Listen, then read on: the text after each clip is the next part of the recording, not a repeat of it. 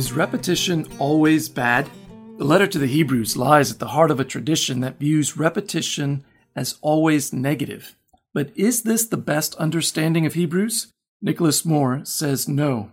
Tune in as we talk with Nicholas Moore about his recent book, Repetition in Hebrews. In this special double feature interview, we will also discuss Albert Vanhoye's A Perfect Priest, co edited and co translated by Nicholas Moore and Richard Ounsworth.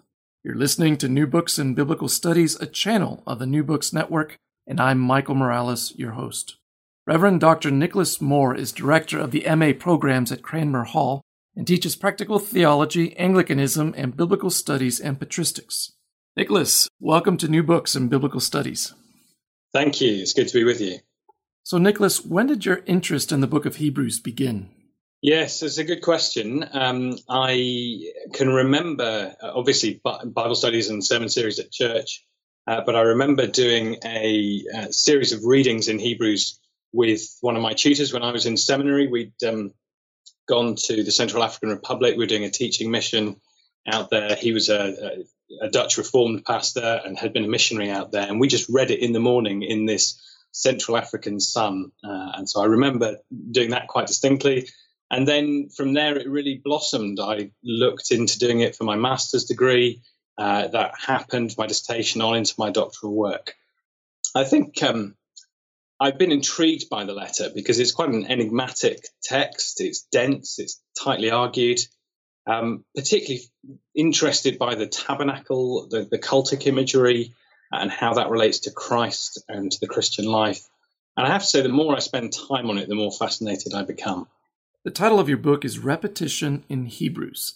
Can you orient us on the topic of repetition and the role of Hebrews on this topic historically? Mm-hmm. Yeah, my uh, my work looks at how uh, Hebrews talks about or conceptualizes repetition. So we're not thinking about um, how it uses verbal repetition in a stylistic sense, but what it says about repetition. And the letter says some striking things about repetition, particularly Old Covenant sacrifices. Uh, and it's often been assumed to present a negative view of repetition. So it shows it to be ineffective or ritualistic, just dead outward religion. Um, that's a slight caricature, but the same basic assumptions can still be found in some scholarship today. I think um, one of the interesting places to see this touch down is in the Reformation period. So, in my own Anglican tradition, there's a fascinating uh, late 16th century exchange between the Puritan Thomas Cartwright and uh, the High Churchman John Whitgift, who later became the Archbishop of Canterbury. And Cartwright is protesting you can't pray, you shouldn't pray the Lord's Prayer more than once on any one occasion. It's just you know, vain repetition, it's empty formalism. And Whitgift is arguing back that you can and you should do that. And if you look at the context of the Lord's Prayer in Matthew 6, Jesus commands his disciples not to babble on. He uses the Greek word battalogeo, which is kind of onomatopoeic, you know, like our word babble. Um, but if you look at the Geneva Bible, 1560, we find that translated, use no vain repetitions. And we also find that phrase in Thomas Cranmer's preface to the 1549 prayer book. Um, and from there, it goes into the King James Bible. It enters the English consciousness, this idea that repetition is a vain or empty phenomenon. And I think Hebrews plays a key role in that. It's a central text uh, for that uh, debate in the Reformation period and beyond uh, when it comes to assessing the priesthood of Christ, the implications of this for Christian practice, including obviously hot topics like the Eucharist. Um, and my contention would be there's a, there's a certain kind of Protestant reading. I speaking here as a, an Anglican in the Reformed tradition, so I'm sort of being self critical, um, that can dismiss repetition. Um, and what I'm seeking to do is to go back to one of the supposed source texts for that, just to see if we can reevaluate what it actually says. Um, and I do that by looking at, at three main areas. So uh, there's revelation, the word of God, which is uh, in the opening of Hebrews, it came in many and various ways to our ancestors. Uh, repentance, which Hebrews famously or perhaps infamously says cannot be repeated. Uh, and then ritual, specifically Hebrews' description of um, Old Covenant tabernacle sacrifices and Christ's sacrifice in the light of them. You argue that the perspective of Hebrews on repetition is clarified when we see that the letter's presentation of Christ's death depends heavily on the Old Testament tradition of Yom Kippur, or the Day of Atonement. Tell us about this. Certainly. Um, clearly, any reading of Hebrews uh, is going to spot that the Old Testament Day of Atonement is a central feature of the way it presents Christ and his priesthood and his atoning offering. Now, Hebrews frequently emphasizes the once for all nature of atonement, um, more than the rest of the New Testament put together, in fact, if you look at that key word, hapax or the emphatic ephapax, once for all. And this once for allness, uh, you do find it elsewhere. So it's attributed to Jesus' death in places like uh, Romans 6, in 1 Peter 3. But Hebrews goes further by connecting it with Yom Kippur. Uh, and that's the only major festival that you find described as once a year in the Old Testament. Now, a lot of uh, readers of Hebrews have noticed this, but what I think is often missed is the fact that it's not just Yom Kippur, but rather the whole of the tabernacle system that points towards Christ.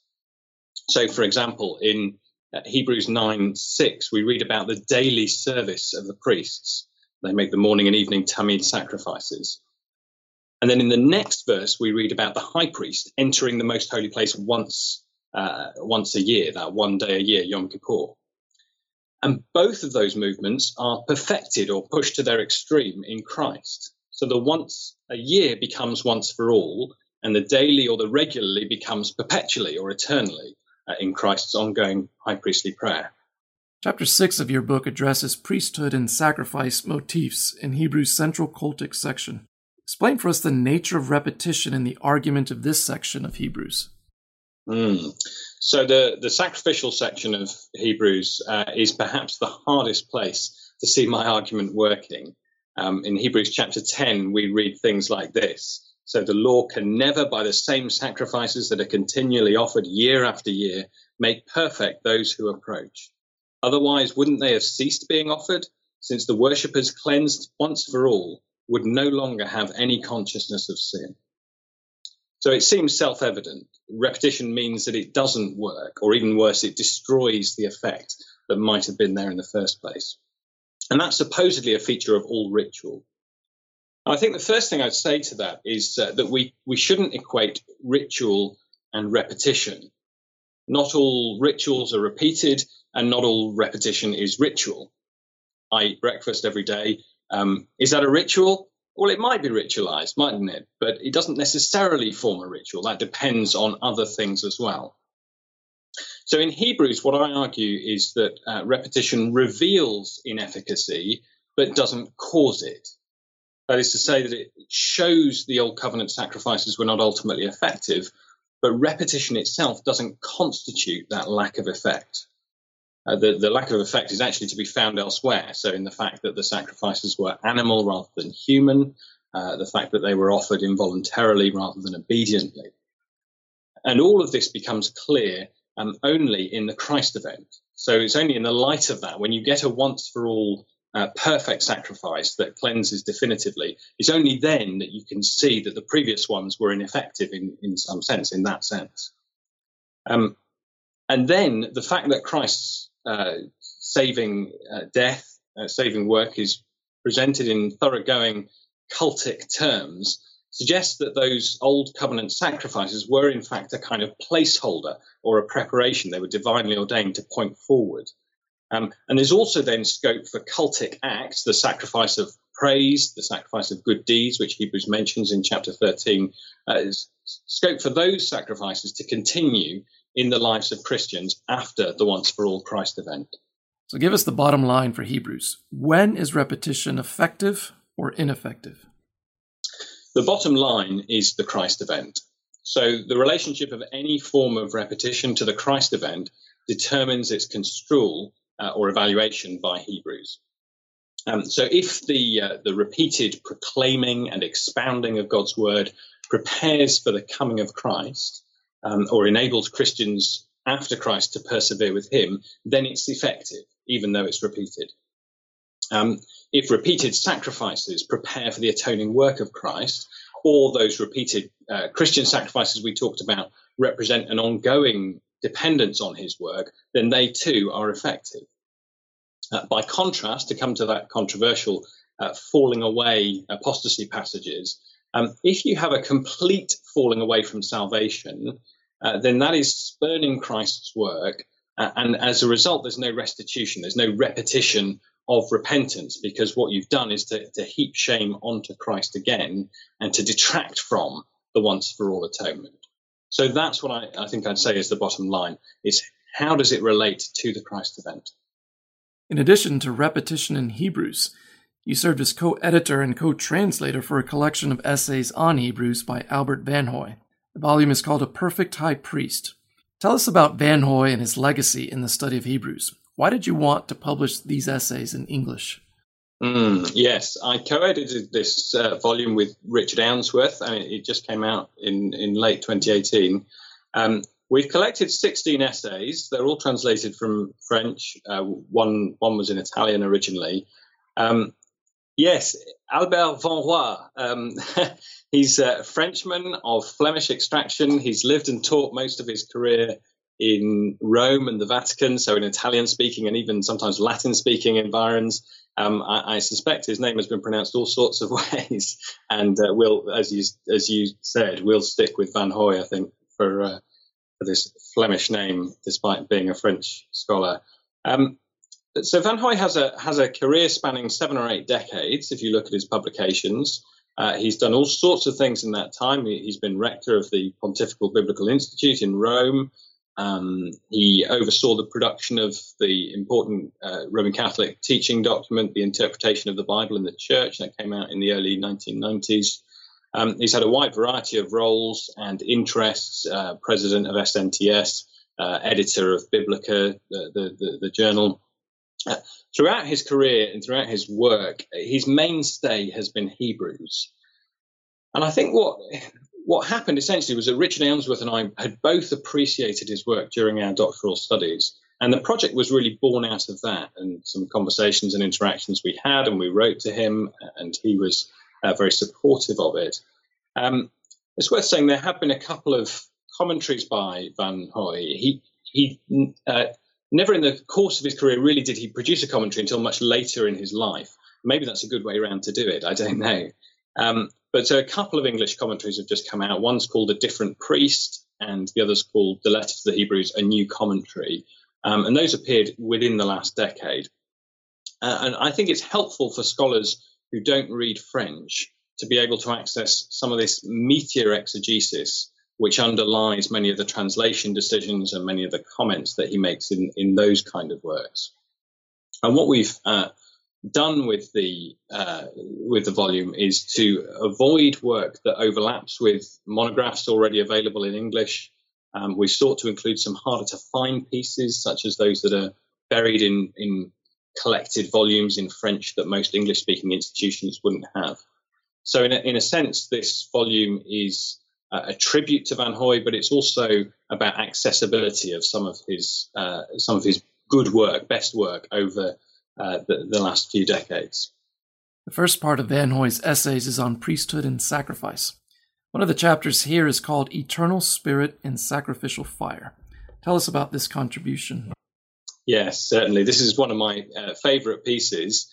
Um, Hebrews 9, verse 14, speaks of Christ offering himself to God through or by eternal spirit.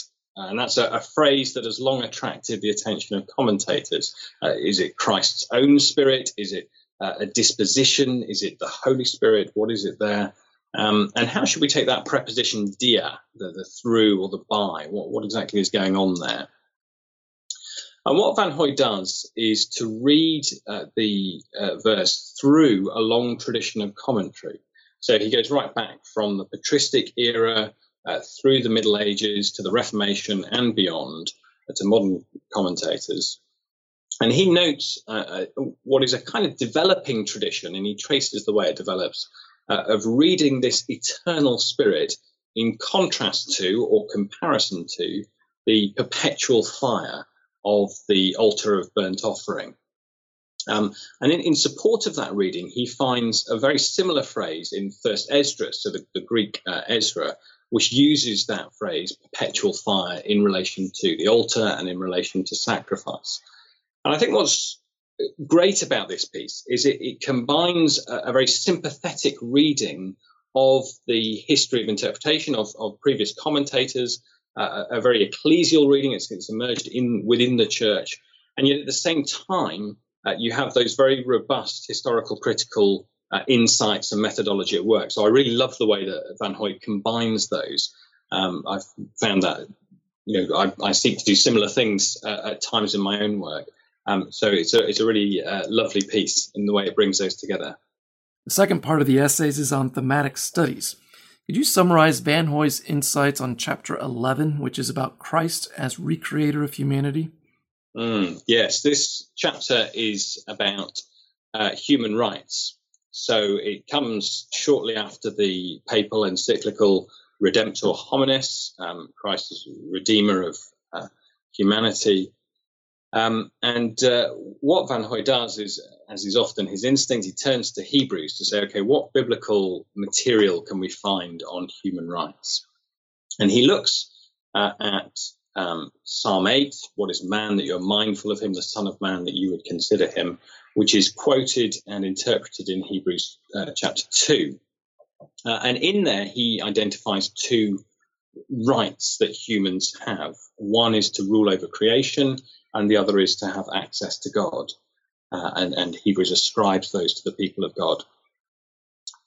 Now, the argument of Hebrews 2 is that that hasn't happened. None of that, you know, those rights haven't been uh, exercised because of human sin. But then also that those are both restored by Christ. And uh, that happens not through some kind of glorious uh, conquest or a, a, reassertion of humanity's rightful place, but instead through the path of suffering and death, as Hebrews goes on to elaborate. Uh, and in that, you find a really important theme, which is that of Christ's solidarity with human beings. So he comes uh, to the in, inside of uh, humanity and renews us from within, as it were. Um, and in that light, Vanhoye then says that this uh, this new covenant, this Christian privilege of, uh, of boldness, parrhesia, uh, is um, could be interpreted as a, a, sort of right of expression, uh, but also a right of movement into the presence of God. Now, I think it's a, a fascinating piece, um, and uh, the, the, the modern language of rights does offer a perspective uh, into the text, a way of getting into the text and, uh, and reading it afresh. In my view, this piece I think is only just getting going because what Vanhoye has traced there is a really cosmic scope for what human rights might be in, in their ultimate uh, dimension.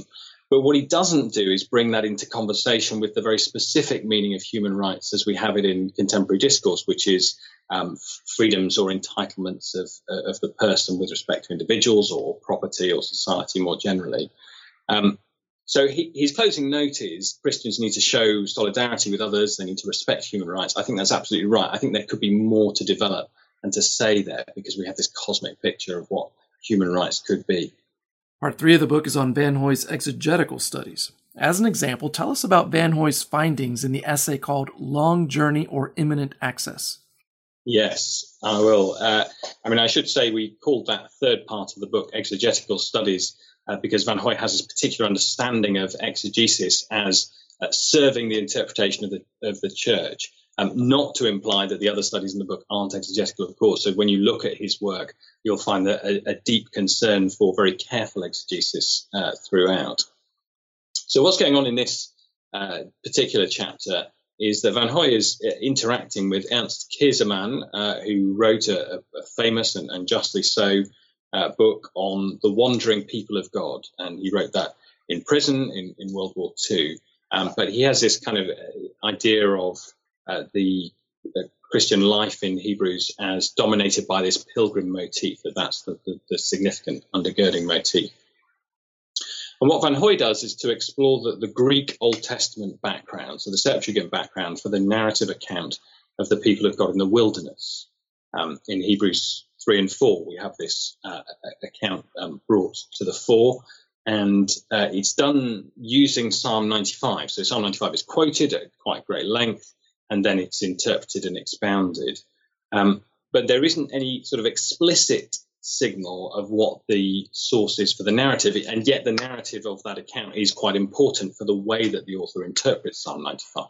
So what Vanhoye is doing is, is saying, well, where in the Pentateuch do we find, uh, you know, the back the background, the, the narrative that the author is assuming his his readers will be accessing, and uh, he shows, I think, quite convincingly that uh, Numbers 14 and the Israelite rebellion at Kadesh Barnea is what's in the picture here. So it's not a general reference to rebellion or grumblings of the, the Israelites in the desert, um, but rather a particular point, which is Kadesh Barnea, which is the um, the attempt, the failed attempt to enter the promised land. And as a result, he's then able to argue that Hebrews doesn't envisage a, a sort of pilgrim existence in terms of being on the way, uh, but rather a kind of imminent, you're on the threshold of entering the land, and this is the moment of decision. Um, and I think that's really important because that heightens the eschatological tension we find in, in Hebrews. It heightens the need for response, uh, which is something that Hebrews really, really puts front and center. Obviously, Nicholas, you've spent a lot of time in the book of Hebrews. Can you tell us about any current projects? Are you planning any further work in Hebrews? Yes. Well, I, I should say um, translation has been fun, but it's a lot of work. But I am actually engaged in another translation project, which is not on Hebrews. This is um, of Alain Le Boulluec, who uh, wrote a book called La Notion d'hérésie, so the notion of heresy uh, in, the, in the second and third centuries in Greek writers. It's quite an important work responding to Walter Bauer's uh, hypothesis on uh, heresy and, and orthodoxy in earliest Christianity and it hasn't really had the reception it, it deserves in English speaking scholarship. So, um, together with David Lincicum, uh, we're editing a, a, translation of that, which I'm hopeful will be forthcoming in the not too distant future. That's on the translation side. Um, in terms of Hebrews, yeah, I'm still chipping away. I, I, still, as I said at the beginning, I find this book ever more fascinating. I teach a, a level one, year one um, uh, intro to hermeneutics class, and, and, we use Hebrews as the text. And I just love engaging with um, sort of fresh theological students on it. Um, I'm particularly working at the moment in my research on uh, a bit of um, really looking at Christ's heavenly work, his heavenly enthronement or session, um, what's going on when he prays, what's the kind of extent of his sacrifice, does it enter the heavenly sphere, when does it finish, that, that kind of thing. It's been great spending time with you, Nicholas. Thank you for being with us. That's great. Thank you. All right, friends, you've been listening to New Books in Biblical Studies, a channel of the New Books Network. Until next time, goodbye.